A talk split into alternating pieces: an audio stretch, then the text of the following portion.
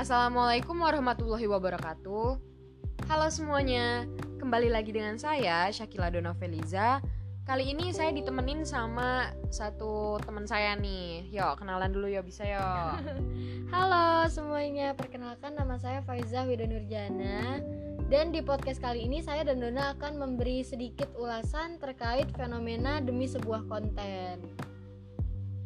Nah, fenomena demi sebuah konten ini teman-teman yang biasanya disebut fenomena D S K e, merupakan fenomena yang sudah sering terjadi di negara Indonesia. Dengan kurangnya nilai luhur Pancasila yang tertanam dalam diri, dengan santainya mereka ini berfotoria di tengah masyarakat yang kemalangan akibat kurangnya kepedulian dan rasa saling menghargai, serta kurangnya dalam memahami situasi yang terjadi.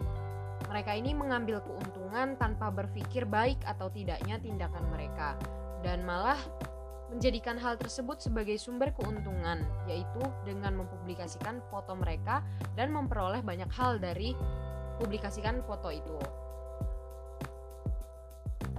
Nah, setuju banget nih menurut saya. Di masa kini nih banyak banget orang yang mengesampingkan etika moral demi kepuasan pribadi. Contoh utamanya tuh kejadian di atas. Jadi banyak banget orang-orang yang datang hanya untuk mengabadikan momen selfie mereka dan mendapat atensi di media sosial, seperti mendapat like atau menjadi viral, mendapatkan banyak komen gitu, tanpa memikirkan uh, perasaan para korban yang terdampak erupsi gunung. Dimana seharusnya prioritas utama kita adalah memberikan bantuan kepada semua korban-korban yang terdampak, bukan malah memposting sebuah konten tanpa memikirkan perasaan orang lain atau memberikan bantuan kepada mereka. Seharusnya, sebagai manusia yang memiliki akal dan etika, tidak sepantasnya untuk terpikir untuk menjadikan bencana tersebut menjadi sebuah konten. E, jelas hal ini tidak mencerminkan perilaku identitas nasional, hak, dan kewajiban.